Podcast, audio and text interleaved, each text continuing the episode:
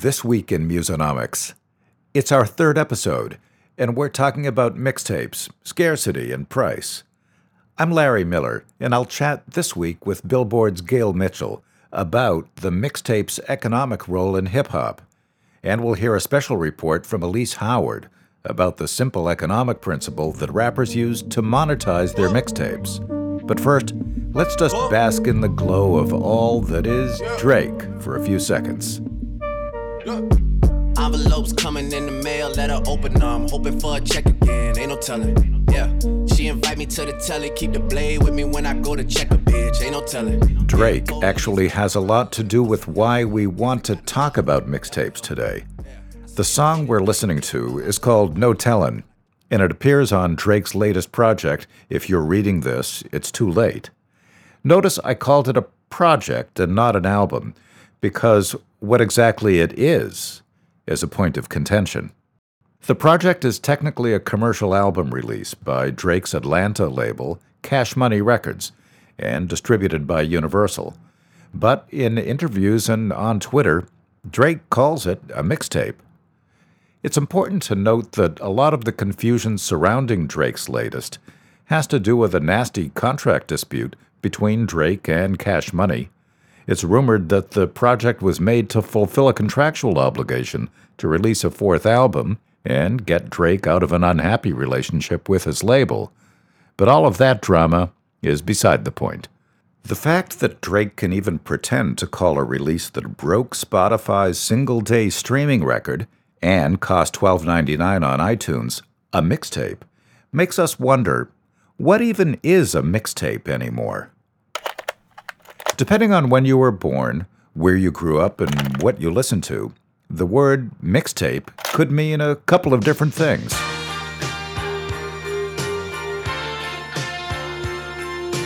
You might think of a mixtape as a number of songs stitched together from the radio onto a cassette tape to fit any number of moods or woo any number of sweethearts. But that's not what we're talking about here. This is the type of mixtape we're concerned with. The type that got its start at about the same time hip hop was coalescing under the streetlights in the Bronx. Technically, this song, South Bronx, was released by Boogie Down Productions in 1987, but it's all about hip hop in the early 70s. Now way back in the days when hip hop began, with Coke La Rock, Kool Herc, and then bam, Boys ran to the latest jam. But when it got shot up, the rapper there is KRS One, and he's talking about the legendary block parties hosted by DJs like Kool Herc and Grandmaster Flash. These parties were the incubators of hip hop, and the big draw was the music. DJs used two turntables to dissect old funk records into break beats that you couldn't help but dance to. And when MCs started rhyming over those beats, rap was born. This was the mid 70s, and everything was most certainly happening underground. The major record labels had no interest in making rap records, but the DJs could see the market for their music. It was breakdancing in front of them at all their parties. DJs began to record and sell tapes of their music, and those tapes are how artists like Afrika Bambaataa and Grandmaster Flash built their names. Grandmaster Flash was possibly the most enterprising of the early tape makers. He made customized tapes for clients, charging up to a dollar a minute for tapes that lasted between 60 and 120 minutes. For those custom tapes, he'd use the hottest music of the time and continuously shout out the purchaser's name over the beat. Flash also had a deal with livery cab drivers, wherein he sold them the best mixtapes, and in turn, they got the best clients, because those clients wanted to listen to the newest music while riding around all day. Eventually, the labels figured out that making rap records was a really, really good idea. The first commercially released rap record showed up in 1979's Rapper's Delight, and by the mid 80s, hip hop was infiltrating the mainstream. Today, hip hop essentially is the mainstream, and the mixtape remains a vital part of the hip hop ecosystem. But it's had to adapt to new means of music consumption, just like the rest of the music industry. The internet did the same thing to mixtapes that it did to everything else raised the demand, dropped the perceived value. Pre internet, mixtapes were distributed by hand, and while you'll still see those guys on the corners hawking mixtapes, websites like DatPiff, WorldStar Hip Hop, Audiomack, and even SoundCloud have made their names off of mixtape discovery and distribution. We're no longer in the days of Grandmaster Flash's dollar per minute mixtape. Mixtapes have become, by and large, free, or close to it. But that doesn't mean rappers aren't making money off of those free mixtapes. Elise Howard is founder of The Urban Coin and a recent graduate of the NYU Steinhardt Music Business Masters Program. Here's Elise with a special report about how they're doing it. In October of 2013, Los Angeles based rapper Nipsey Hussle released physical copies of his mixtape Crenshaw for an eye popping $100 each, which might sound a bit insane, given that mixtapes usually don't have a price tag and are released for free to generate buzz for an upcoming commercial album release. So, why would Nipsey Hussle decide to charge such an exorbitant fee for his mixtape? Here's how he explained it to Cipha and Rosenberg on New York's Hot 97 morning show. I read a book, man. My one of my homies, Big Bob, man, Big Bob Francis. He like one of my mentors. He put me on certain books and just give me game and sh- stuff outside of like rap music and all that. And uh, he put me on a book called Contagious. And the second chapter was talking about this restaurant chain in Philly that starts selling hundred dollar cheesesteaks, and it it made all type of people mad but it also got all type of press and publicity. You right. know what I'm saying? Like why so, would it be a hundred dollars? Exactly. check it. Exactly. You know, and it ended up on Oprah, on David Letterman, on all these big outlets and stuff. So I was like, the whole book is about like what make things go viral. You know what I'm saying? And so when I read that, I put the book down. I'm like, we're gonna do physicals and we're gonna sell them for a hundred, and we're gonna do a pop up shop in L.A. And my team was like, well, you gotta justify the price. I'm like, are we gonna make it a concert experience also? And that's what it was. Crenshaw was and still is available via Pay What You Want platform Proud to Pay. But Nipsey offered only 1,000 physical copies of the mixtape for fans who paid at least $100 each. These CDs came with a signed poster and a ticket to an exclusive concert. The physical product was bundled with a VIP package. Nipsey's sales strategy has a name artificial scarcity, and it's a clever move. The hip hop world is experiencing the same problem as the rest of the recorded music industry. Commercial releases are not selling like they once did. The dominant means of digital distribution have changed music consumption behavior for the foreseeable future, Thanks to illegal downloading and an overabundance of relatively free music via YouTube, Pandora, and other subscription streaming services, artists and labels no longer have control over the supply of their product during traditional releases. Once a new release hits YouTube, it becomes a commodity, a drop in a bottomless ocean of tunes that can be accessed for the low, low price of a 30 second ad. Listeners are so awash in music these days that they don't perceive its value. Scarcity is hard to come by in the music industry, so Nipsey made some of his own. Though he couldn't control the supply of his album in digital form, he could control the physical copies if he made them unique, which is why the value add ons of signed posters and VIP content were necessary. So, what was the result? Jay Z bought 100 copies as a nod to Nipsey's enterprising business model. The other 900 copies, they sold the same day, earning the rapper a cool $100,000 for what would have been a free release. For his follow up mixtape, Mailbox Money, Nipsey upped the ante, offering 100 CDs for $1,000 each. He has sold 60 to date and plans to employ a similar method for his forthcoming album, Victory Lap. Here's Nipsey on Power 1051's The Breakfast Club. We're going to do it traditionally through physical retail on iTunes, but then we're going to do a, a Proud to Pay campaign like mm-hmm. we did with this one. And we're going to offer it for free also. We're going to offer the album for free. So if you want to download it free, you could. Because it's still going to be free regardless if I offer it or not. Somebody going to leak it. It's going to be right. available. I'm going to just keep it 100 with the, with the people. It's going to be free if you don't want to pay for it. If you want to pay for it, we're going to have a Proud to Pay product that go along with it. And if you want to go to iTunes or Best Buy or Target, you could do that too. Nipsey's artificial scarcity trick is what allows him to give his music away for free in digital form. And he's not the only hip hop artist that's caught on to the artificial scarcity technique.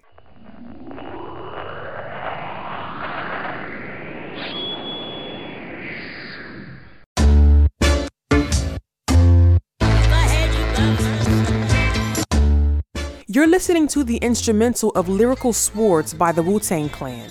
And for this classic rap ensemble, cash still rules. They're taking the concept of artificial scarcity to the extreme with their latest release, Once Upon a Time in Shaolin. They'll be selling one, that's right, only one copy of the album. Nothing gets more scarce than that. Using this unique distribution method calls for a very high price that will allow the group to recoup their expenses and earn a profit. But instead of setting this price themselves, Wu Tang is letting their fans do it in a public forum. The album will be sold to the highest bidder in a secret art style auction that will take place on the online auction site Paddle 8. The winning bidder will receive the sole existing master of Once Upon a Time in Shaolin on two CDs. All backups and digital copy files have been destroyed. The master will come in a hand carved nickel silver casing accompanied by a 174 page volume containing lyrics, credits, and anecdotes on the production and recording of each song. Here's Wu Tang's RZA in an interview with Rap Entertainment Television. I've noticed over the years that music has devalued itself. And I, um, at one point, I supported the the internet because young people had a chance to find music they wouldn't normally find. Mm. But when it comes to an entitlement that music should be free and music is not appreciated for all the art that goes into it, no, we have to remove that concept and mm. reinstate the artistic value.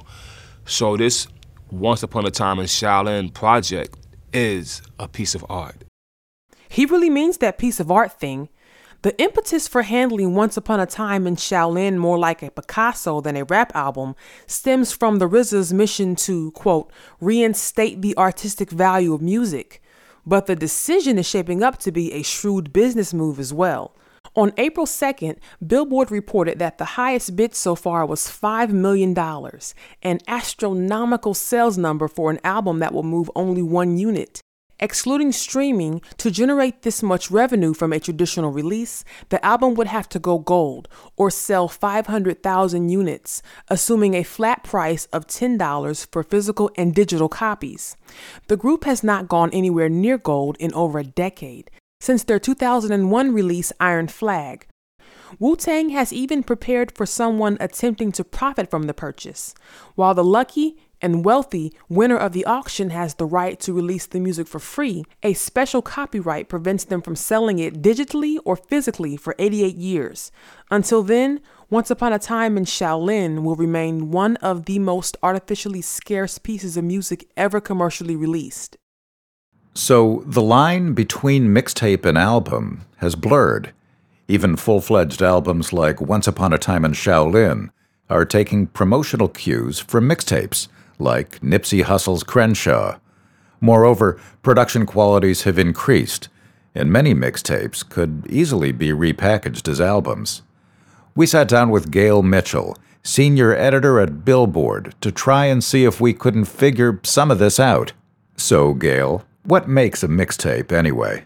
You've got different definitions of mixtapes that have morphed over the years. I think if you talk to somebody like an Afrika Bambaataa or a Kool Herc, for them, mixtapes were them putting together the best parts of their shows, or it was DJs putting together the hottest songs out of the clubs and, and putting those out and selling those, sometimes for a high amount of money, like what, 40, 50, 60, 70 bucks. I think the idea of a mixtape now is it's generally free. I think that's the first thing because we're in this age where, uh, with the internet, with people thinking music is for free and the whole downshift in the album sales, et cetera, et cetera. Are I mean, I know you have the Drake album that's out now that he calls a mixtape, but they're selling it commercially through his label. I think it was released through iTunes, dropped on iTunes as a surprise, uh, but it's still selling commercially. And I think a lot of times in these mixtapes, you're dealing with guests on there that are friends of the rappers, but then again, those guests might be on another label and contractually they can't release that commercially and, and sell it. You know, there's all these hurdles, or they may use when they're doing a remix or freestyle on there, they might use a sample from something. So you and I both know from the old days forward, eh, that's money, publishing, you got to get all that stuff kind of cleared. Then are all mixtapes free by definition? I think so. In a lot of cases, I think when you're dealing with the major labels, especially, and maybe even with the independents, uh, again, it's it's it's either a promotional item to, to keep that person's name in the mix with their growing fan base or established fan base, or it's a chance to say maybe the said artist is trying to go into a different realm directionally, creatively. And it's kind of a, you know, hey guys, what do you kind of think of this kind of thing? And it's spontaneous, it's freestyle. I think it lets rappers experiment and do things that perhaps if they're signed to a major label that contractually maybe they just want to see, you know, they can't release it yet, but they just want to test the market and kind of, you know, flex their wings a little bit for a newer rap artist, hip hop artist who might be big regionally, they're trying to maybe break out of Atlanta and get up to the west, east coast, west coast, midwest. So it's a chance for folks like my 19 year old son to, to go, wow, did you hear this? They, they trade in currency in terms of mixtapes. Have you heard this person? Have you heard this rapper? Have you heard that producer? I think it's sometimes what you, the industry now you'll hear street single, buzz single. Buzz single, for those who might not know, might be a record the record label puts out, a single, and they're trying to see what traction said single is going to get. Sometimes, if the single goes great, then all of a sudden it's not a buzz single anymore, it's a lead single. If it doesn't do great, then yeah, it was a buzz single. We were just testing the waters. Here's the new official lead single from so and so's project. So. So Drake, Young Thug, and others release projects that they've called mixtapes but they kind of look and feel like albums. And I wonder how it is that these artists in particular would want to release these projects as mixtapes rather than albums. I've heard people say that, and, and in some instances, I don't want to call out any names, but I, I think sometimes you'll hear some great stuff on mixtapes, and then when the actual official studio album comes out, then uh, it doesn't necessarily seemingly match the creative quality sonically it might not match because you're not in the studio with all the bells and whistles but you got so much stuff at home. People have home studios so i don't think that's so much such a big thing. I think people are looking at the creative authenticity of the said rapper and a lot of times you hear that on the mixtapes and then something seems to get lost sometimes in translation when it heads on over to the major label side and you've got you know you've got all these voices being yeah maybe we should do this and da, da, da, so you've got Big Sean, who's done a lot of mixtapes and, and built quite a following. You've got Rich Homie Quan, who's who's done several mixtapes. He still hasn't put an album out yet. That's supposed to be coming, but he's got these mixtapes out there that kind of pave the way for him in terms of building his career and and uh, stature within the emerging artist side of, of hip hop. But most mixtapes are free. And there is no short term economic incentive then to release a mixtape other than to get the word out and show works in progress. There's that element of it, but I think, as I said earlier, to me, it may be, I think even for the newcomers that are trying to get out there and build, they're trying to build street credibility. It, it, this is the new grassroots marketing that, that, that old school in the old school industry used to do by way of radio and, and build it that way. I think this is the new deal, and social media is the new currency. It might not be green dollars and cents right away, but down the road, if they can build up enough of a following through the mixtapes and then that catches the attraction of a label, I think it, that's the currency that hopefully down the road will translate into the dollars, the cents, and everything else that people equate with making money and make and something being economically feasible. So, in your view, there is a very real distinction then between mixtapes and albums. As far as I know, we don't have any kind of quantifier in terms of uh, what what makes a mixtape, how many tracks automatically make a mixtape. I don't think we don't really track mixtapes, but I think it's at the discretion of the artist and or and the label as to what they designate and call a mixtape. For me, it gives the hip hop fan an idea of what this person is bringing to the table. Then it's the onus is on this person to be able, this rapper, be able to translate that when it comes to the full length album.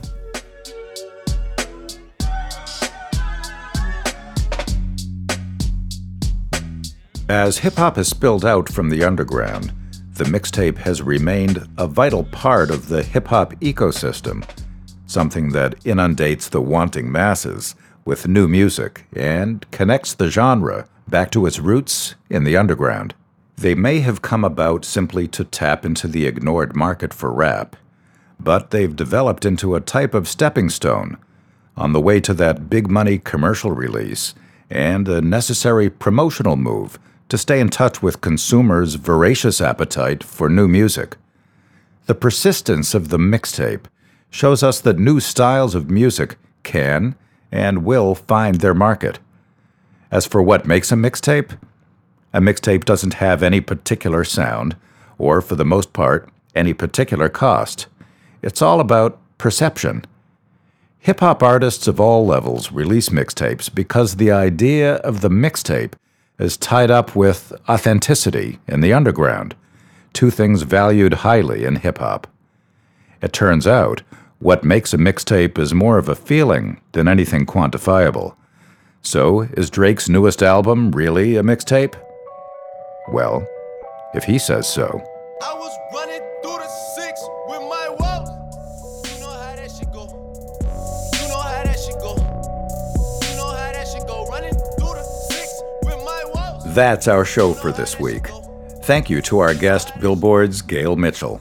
Remember, if you like what you heard, please, please, please give us maximum five stars on iTunes. Tell your friends. And tell us online at musonomics.org or on Twitter at Musonomics. The Musonomics Podcast is a production of Musonomics LLC, strategy consulting and analytics for and about the music industry. The Musonomics Podcast was produced at NYU Steinhardt by Sam Behrens, Travis Fodor, and Elise Howard. Special thanks to Ron Sadoff and Catherine Moore. I'm Larry Miller from the Music Business Program at NYU Steinhardt and the founder of Musonomics. We'll be back next time. Thanks for listening.